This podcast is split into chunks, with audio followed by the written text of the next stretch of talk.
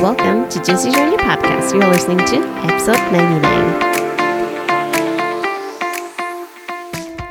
Hi everyone, thank you so much for tuning in to another episode of Juicy Journey Podcast 皆さん今日も Juicy Journey Podcast 聞いてくれて本当にありがとうございますこのポッドキャストは毎週水曜日土曜日の週2回配信をしていますいつもイントロがあるんですけれど今イントロを少しあの改造中というかアップデートしているところですので今日は、えー、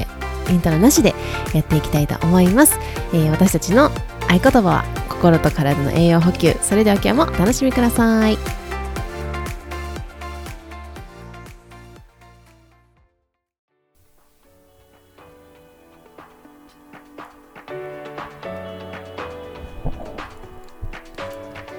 Hi everyone, thank you so much for tuning in to another episode of Juicy Journey Podcast. 今日も Juicy Journey Podcast 聞いてくださって本当にありがとうございます。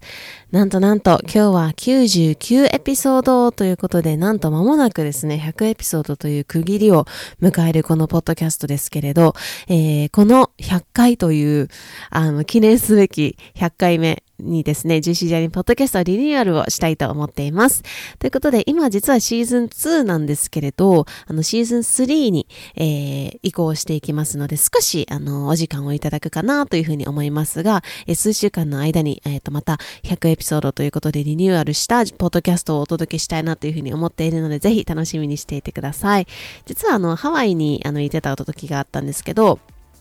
その時ね、毎日、ポッドキャスト更新してたりしてたんですけど、その時は実はシーズン2だったんですね、あのあたりから。で、あのシーズン3に今なってます。あ、今度、今度からなります。ということで、今日がなんとシーズン2の締めくくりなんですけれど、今日は体の芯から癒す旅 in 石垣島っていうのを、あの、ポッドキャストでレポートするっていうのに、あの、挑戦したいと思います。こういうのってね、大体動画とか写真とかが一般的かなと思うんですけれど、私は、あの、音声でやってみようと思います。写真はですね、番組詳細欄にリンクを貼りましたので、そちらにちょっと、あの、いくつか私のハイライトみたいな感じで、あの、貼っておきますので、ぜひ見ながら沖縄の風、空気、エネルギーを感じてみてください。それではお楽しみください。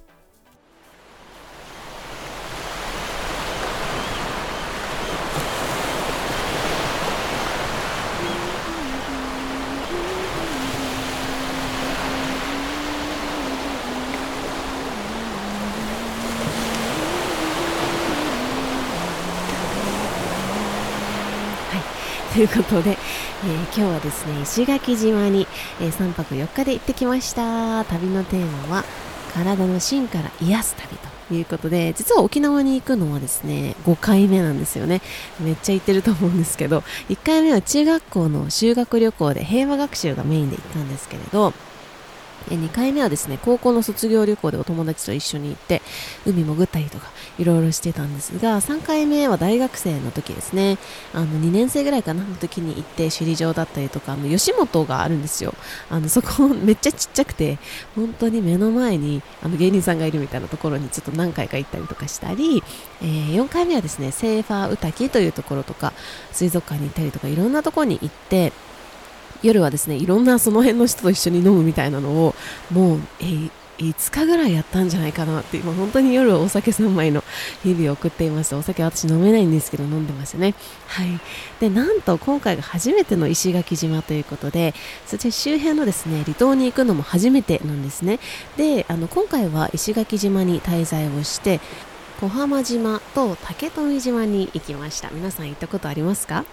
あの本当に一言で言うともう大好きっていうもうただいまっていう感覚があったんですけど特にですね私は小浜島のエネルギーがとっても心地よくて大好きでしたね。はいでハワイでもねよくあの感じていたんですけれど沖縄もなんだかこうすごく柔らかくってこう母のようななんかよくマザーアースって言ったりもしますけど、まあ、母なる大地とか言うじゃないですか本当にもうそのエネルギーをめちゃくちゃ感じましたなんかこう女性というか母のようなこう器の大きな見守りのエネルギーみたいなそんな感じでしたね特にあの水に触っている時にあの私はすごく感じるので皆さんもあのぜひなんかお水川とか海とかもそろそろねちょっと暖かくなってくるので手をつけてみたりとか足をつけてみたりとかするとあのすごいね何か感じるものがあるんじゃないかなというふうに思うのでぜひ皆さん、え、やってみてください。えー、そこでね感じることとかなんか体の反応とか見てみるとね結構面白いですよ。はい。で今日はですね、あのー、このポッドキャストではこの沖縄のこのあの波の音は沖縄の音ではないんですけれど 残念ながらあのいや撮りたいんですよね。そういうなんか海の音とか森の音とかちょっと撮ってみたいんですけどなんかどんな感じの機材が必要なのかとかわからないんですよ。私の多分持っているマイクはあのあの違うマイクなので撮ってみたいなと思いつつこの、あのバックグラウンドのですね波の音は、えーと借りてきたものです。はいまあ、その波の音と一緒にですねこの沖縄で私がこう感じたバイブみたいなのを あのシェアできたらいいなというふうに思っています。であのー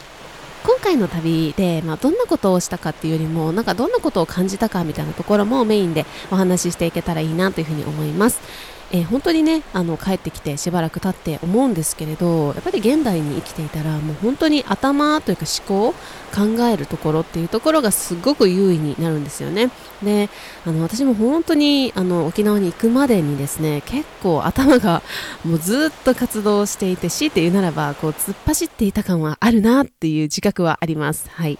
もちろんねあの日常的にあの静かに座って座る時間だったりとかあの meditation したりとかあとはね茶道行ったりとかしてやっぱり自分で時間を作ってはいるもののやっぱりこう社会だったりとか会社というところで働いていたりとかすると、うん、あとは自分でこうして発信をしたりするとやっぱりねあのやることとかも多くなってきたりとかあの responsibility というかこう責任範囲っていうのも大きくなってくるわけじゃないですか。だからねどんどん肩に力が入っていったなーっていう感じでもあります頭がめっちゃこういいってなってた感じですね。皆さんどうですか？そんなことないですか？最近。はい。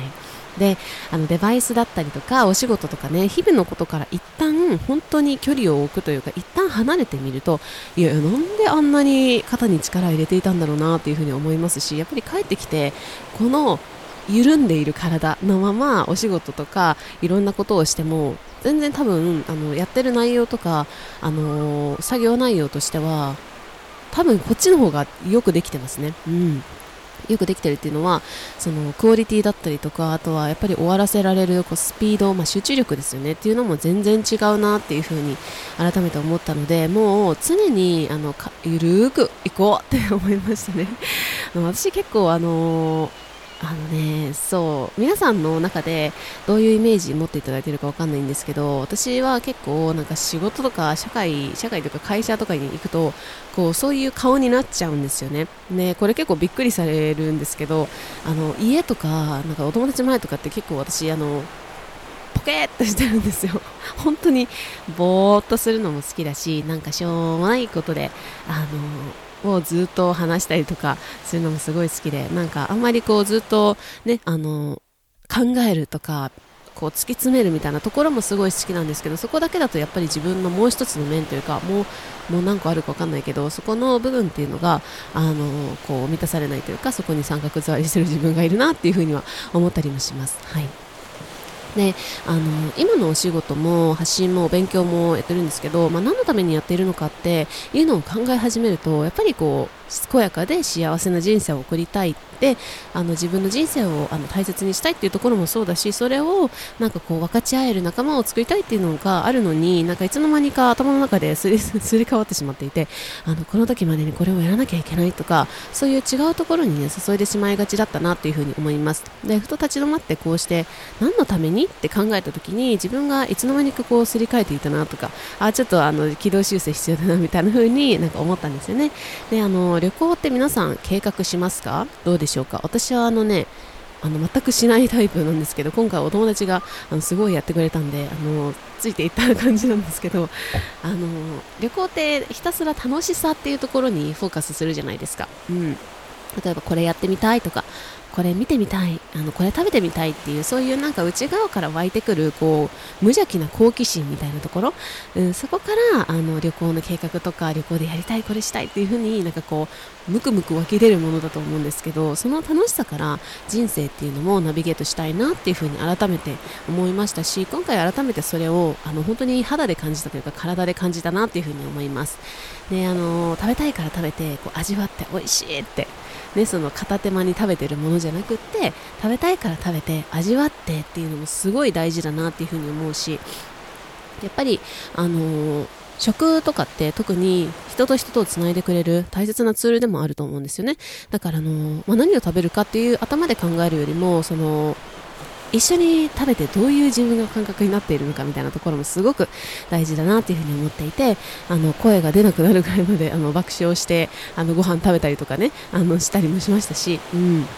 今回は大学のあのお友達とあの大学からのお友達とあの海外も行ったことあるんですけど今回沖縄を2人で行ってきたんですけど、まあ、彼女のねあのこのポッドキャストを聞いてくれて応援してくれてるので 今もニヤニヤしながら聞いてくれてるかなとは思うんですが今回の旅で石垣島に着いてですねあの車をすぐ借りて最北端を目指そうってなってあの空港から30分ぐらいなんですけれどドライブしてたんですね。でも結構腹ペコであの一切れだけカステラがあったんですけどそれを2人で半分こして食べてとかでもそれでも足りずみたいな感じだったんですけどで探し回ってたんですけどやっぱりあのこういう京都とか東京とかなんかその都心都心っていうのかあの、まあ、本土に住んでいるとなんかそのあんまり、まあ、私が住んでるとこなんですけどなんか何もないみたいなところって久しぶりだなと思ったんですよね。アメリカでは本当そういうとこ住んでたんですけど、うん、だからあのコンビニとかあとはなんかカフェとかいろいろすぐあるじゃないですか。でもその石垣島に着いてあの北に向かってあの走らせていた時に全然なくてあるんですけど閉まってるんですよみんな、うん、時間も時間だったんで。なのであのどうしようみたいな。めっちゃお腹空いたけど北行かなきゃみたいになってて。そしたらあの売店みたいな多分地元の人がちょっとしたお買い物とかちょっとしたものを買い足すみたいな、あのー、お買い物をする場所なのかなとは思うんですけれどそこでサーターアンダギーがあの沖縄のドーナツですよねあの売ってたので買って食べたんですけども2人で顔を見合わせて爆笑するぐらいですねしっかりとギュッとしておりましてそれがね一番美味しかったんですよ。うんね、そこから4日間ね、サーターアンダギーがあったら食べるっていうのをやってたんですけど、あの、そのおばちゃんのサーターアンダギーに勝るものはなかったなと思います。これもまた、あの、行ってみたいなとは思うんですけれど、えっ、ー、と、まあ、こんな感じで、あの、こういう計画外のことって楽しかったり、新たな発見ってあるものだなっていうふうに思いますし、あの、最近、やっぱり、のトレンドってちょっと前のトレンドとしては最短で結果を得るとかあの何ヶ月にいくら年商いくらとかってそういうのをあのよく耳にしたりとか目にしたりとかってあの SNS の世界ではよくあると思うんですけどこういう風になんか寄り道してから生まれることってすごいたくさんあるんですよね。うん、でだから寄り道ができる余白そして余裕っていうのをあののスペースだったりとかエネルギーっていうのはいつも自分の中に残しておきたいなっていうふうに改めて思いました。さてあの今回はですねリゾート地リゾートに泊まったんですけれどももうすごい綺麗でもう星空も満天でですねあの海もあってこうザーってこのね本当に今バックグラウンドになってる音ですよね。あの海もあってまさにもう体の細胞の一つ一つがピコンピコンなんかピョンピョンみたいな感じで喜んでいたなっていうふうに思います。はいまあ、そんな感じで、あのー、えー、1日目のご飯はですね、ひとしっていうところ、マグロ専門店ひとしっていうところ行ったんですけど、ここは結構、あのー、知ってる方多いと思うんですけど、かなり人気で、あの、電話が繋がらないと いうお店ですね。なので私たちも3回ぐらい、3日間ぐらい何度も電話してトライして、で、あのお友達が電話つながって、あの予約が取れたんですけど、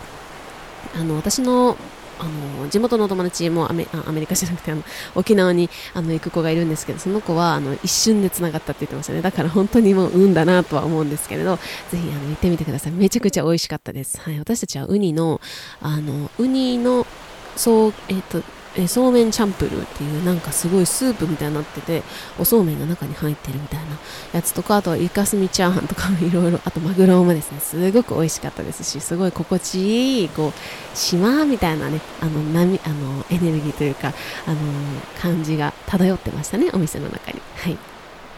では2日目ですね。2日目はですね、カビラ湾というところに行きました。もうここは絶景っていうあのスポットで有名だと思うんですけれども、カビラ湾です。これも、あのー、リンクの中に写真入れてますので、ぜひぜひ見てみてください。あの、私はすごい海が好きなんですよね。で、あの、ハワイもいろんなビーチに行ったりしたんですけど、このカビラ湾の透明度って今のところ実は私の中で一番なんですよ。うん、沖縄ってほんとそのぐらい海が綺麗で、あの、なんかグラスボーグラスボートっていうあのそこがねガラスになってるところから海が見えるあうえそれに乗って海を見に行くみたいなあの簡単なツアーみたいなのがあるんですけどこれに行ったんですけどねもう感動しましたね。もう本当にめちゃくちゃ綺麗であのー、うんちょっとこれ話飛んじゃうんですけど他のビーチにね、あの小浜島に行った時に、他のビーチに行った時に、やっぱりね、あの残念ながら、そういうこう、あのビーチそういうなんだろうめちゃくちゃ観光地みたいなところじゃないこう小さいビーチとかに行くと結構ね、ゴミが落ちてるんですよ。それも、そこでたと、例えば何か食べてポイ捨てっていうわけじゃなくて、あの、プラゴミですね。プラスチックのゴミペットボトルだったりとか、洗剤の容器とか、あとは何だったっけな発泡スチロールとか、なんかよくわかんない、なんかボールみたいなプラスチックのやつとか、本当にいろいろ流れ着いているんですよね。だから、あの、やっぱり環境問題で私もね、結構シャンプーの時とかも言ってましたけど、あの、本当に、この美しい自然を、あの守るっていうよりは私たちがそこにあの怪我しちゃいけないって本当に思ったんですよね。私たちだけがこの地球に住んでるわけじゃないからそこの海とかを私たちの手で汚してしまうというかそこをあの手でねこう怪我してしまうっていうかっていうのって本当にいけないなっていう風にもう改めてもうなんかちょっと悲しくなったんですけどその写真もあの入れてますので見てみてください。はい。であの、まあ、カビラン湾なんですけれどここでですねもう本当にお魚もサンゴもすごいたくさんいてこうそのエネルギーみたいなところをこう感じるじゃないですか。そこにこうチューニングしてみたらこうやっぱり大きな波長というかこう忙しいウィーンっていう感じではなくてこうゆったりこうあのなんか魚があのふわーって泳ぐみたいなそういう大きな波長みたいなのを大きなウェーブでですね感じました。なんかお母さんのあのお腹の中にいた時の心臓の音みたいな感覚ですね。うん。それぞれあの大きな魚も小さな魚もサンゴも海藻もそれぞれがそれぞれのなんか歌を歌っているというか音楽を奏でていてそれがなんか良い感じに調和しているんだなっていうそういうあの感覚だったなというふうに思います。あの赤ちゃんとかもあのそういうお母さんのね心臓の鼓動の音とかを聞いているからそのあの心臓の鼓動の音を聞くとあの落ち着くって泣き止むとか言われてたりもするじゃないですか。だから本当になんかそういうこうあのなんだろう何を言いたかったのかちょっと忘れちゃったんですけどそういうあのエネルギーみたいなところをあの私は海であのすごく感じましたね。はい。であのそこからですねあの八重山そばという八重山諸島っていうのがこの石垣とかその辺りの島のことを言うんですけど八重山そばというのがあってあのサタあえっ、と、ここでもサーターの日別のところで食べたんですけど、あの、八重山そばと、あとは沖縄そばって結構聞いたことありますよね。沖縄そばと、あとは宮古島そばかなまあそれぞれあるみたいなんですけど、やっぱりね、あの、いや、それぞれ味が違うなという感じで、八重山そばは結構さっぱりとあっさりとしている感じでしたね。はい。で、その演説の2日目はですね、サップをしたんですけど、この日はちょっと海がね、あの、荒れ気味だったので、あの、シュノーケリングができないということで、サップに変更したんですけど、あの、サー旅経験は数回あるんですけど、なかなか難しくて、あの、途中からもう最後の方、コツ掴んで、あ、立てたイエーイみたいな感じでもう終わりみたいな感じになったんですけど、で、あの、気が付いたら、あ、海見たかったのに全然海見てなかったわという感じで、もう、あの、漕ぐのに必死でですね、そんな1時間を過ごしました。はい。で、そこからオイルマッサージを受けました。で、もうそのめちゃくちゃ気持ちよくって、こうまさにこうお金って、あのエネルギー交換のツールってよく、まあ最近聞くと思うんですけれども、本当にその通りだなというふうに思って、人との関わり合いでエネルギー交換をする。で、そのためのツールなんだなっていうふうに改めて思いました。で、特にマッサージって、その、その人の人生の時間を使って、その人のエネルギーを使って私っていう、あの私にこう、をマッサージしてもらってるわけじゃないですか。だから肌で感じるものもすごいたくさんありましたしだからこそ何かを学んだりとかこう何かサービスを受けるときとかって自分が受けているだけではなくって、まあ、これサービスを受けるだけじゃなくてもあの普通に誰かとのあの会話とかでもそうなんですけど、あのー本当に自分も相手にエネルギーを交換している。だから相手も私たちその自分にもエネルギーをあの送るというか渡しているしかつ私もそれ私がその受ける身だったとしてもそれもあの私がエネルギーを交換していることになるんですよね。だから相手のこう自分に対する接し方ってダイレクトに自分の鏡だなっていうふうに思います。もう最近本当にこれすごい思うんですよね。うん。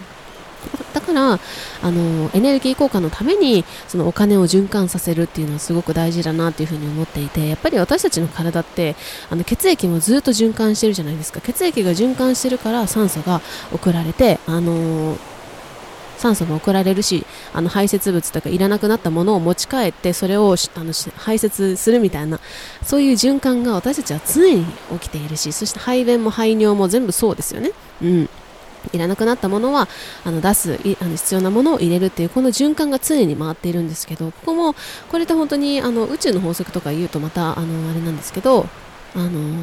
本当に法則なんですよね。あのこあのエネルギーを循環させる、まあ、循環っていうのがすごくすごく大事ですしあのなのでお金っていうところもその止めるそのないって思ったりとかあとはあの自分だけのところにずっと入れておくみたいな風にこう滞らせてしまう。っていうのってあのまたそこであの自分のところでこう流れをせき止めてしまうみたいなところになるのかなっていう風に最近すごく思いますしオンラインでもそうだしもしもねリアルタイムで会いに行くことがあのできるのであればそれってすごくなんか運気とかあと、ま、周りのエネルギーとかってすごい変わるなっていうふうに思います、まあ、ここに関してはちょっと長くなるのでまた別のエピソードでお金とかに関して話してみようかなっていうふうに思っています。はい。でオイルマッサージですごいあの緩んでですね、はい、あの鍼灸を受けた時もあのどこかの過去のエピソードでお話ししたんですけど自分を緩めるとか癒すって世界平和につながるなって本当に心の底から思いました。であの体が緩むことで呼吸も一つ一つもう細胞一つ一つに送り届けられるしリラックスモードになれるんですよね。だからこう人間は緩んだ時こそ最大の力を発揮するのでぜひ皆さん緩みまくりましょう。私も緩みまくりたいと思います。はい。でえっと、3日目は離島ですね。小浜島と竹富島に行きました。はい。もう小浜島も大好きでしたね。あの私はあの前世とか見てもらったんですけど前世で島生まれだったことが多いのとあと海にとってもあのご縁があるみたいなんですね。なので海に行くと落ち着いたりとかなんかただいまみたいな気分になったりとかするのかなって思うんですけどあの小浜島は私の大好きなあのハワイのカウアイ島に似ている感覚があってすごいなんか懐かしいそんななんかここだなっていう感覚になったんですよね。うん。まあ、さてそんなこんなであのいろいろあのご飯も楽しみましたしサーターアンダギーもあのもう浴びるように食べました。はい。でまああのいろんなことをして京都に今戻ってきているわけなんですけれどあの日常に戻ってきたんですが自分自身も本当にリフレッシュしたしなんかいい具合にこう緩んでいるのであの仕事もとってもはかどっているしあの人間関係っていうところですね。あのお仕事かんお仕事でのあの関係もそうだしあとはあの家族との関係とかもすごくこういい感じだな心地いいなっていうのを肌で感じてます。やっぱり自分からなんですよねと思いましたね。なんか私通訳をやっててあのたまに日本語が出てこない。で 出てくるんですけど日本語がおかしくなっちゃうことがあるんですけどそこでいつも私はあまた私だからできないなみたいな風に思っちゃう時も実は正直まだあって。でもあの今この緩んでる時にあのなんかちょっとミスっちゃったんですよね。そこで、あの、言い換えられなかった時があったんですけど、それもこう、いい感じにですね、あの、私が、おはようございますみたいな感じで、あの、入ってた会議だったので、皆さん、すごく朗らかに、うんうん、そうだよね、みたいな感じで言ってもらったりとかして、もちろんこれはね、あの、プロフェッショナルとしてもっと改善は必要なんですけれど、そこで、なんか、あの、なんかダメだったっていうふうに思うのではなくてあなんかここから学べることってすごくたくさんあるなっていうふうに思ったのでこう緩んでいるそして自分がどういうあり方でどういうエネルギーをそこにあのそこにこう撒いてるって言ったらおかしいけどそこでどういうエネルギーで自分がいるのかそれって本当に周りの人にもすごくえ影響がありますしそこからその自分っていうところのあのなんだろうなこう感覚、うんまあ、付き合いっていうところも広がっていくのかなっていうふうに私は思いました。うんなので、まあえーとまあ、このね、ポッドキャストって本当に誰が今どんな風に聞いてくれてるかって実は私には見えないんですよね。数字だけとかあの場所だけとかで見えるんですけど、やっぱりそれだけではなくて皆さん一人一人ストーリーがあるし、一人一人いろんな感情だったりとかいろんな、あのー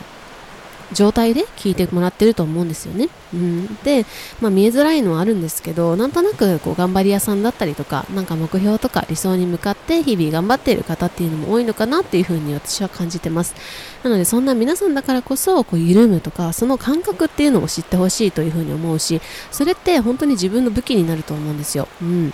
なんか武器っていうとなんかね、あの何かをこう、やっつけるみたいな感じで思うかもしれないんですけどそうじゃなくて魅力自分の魅力にもなっていくと思いますしその自分のこう味方にもなってくれるなっていうふうに思っています。なのがなのであのこのポッドキャストがですねあの皆さんにとってこのリマインダーであって時には癒しだったりとか時にはエネルギーブースターのようなそんな存在で私はあのこのポッドキャストを配信し続けたいですし私自身がそういう存在であり続けたいなというふうに思っています、えー、いつも聞いてくださっている皆さんのおかげであの今回え次回ですね100回を迎えることができます。もうこの場を本当に共有することができてとってもとってもとっても、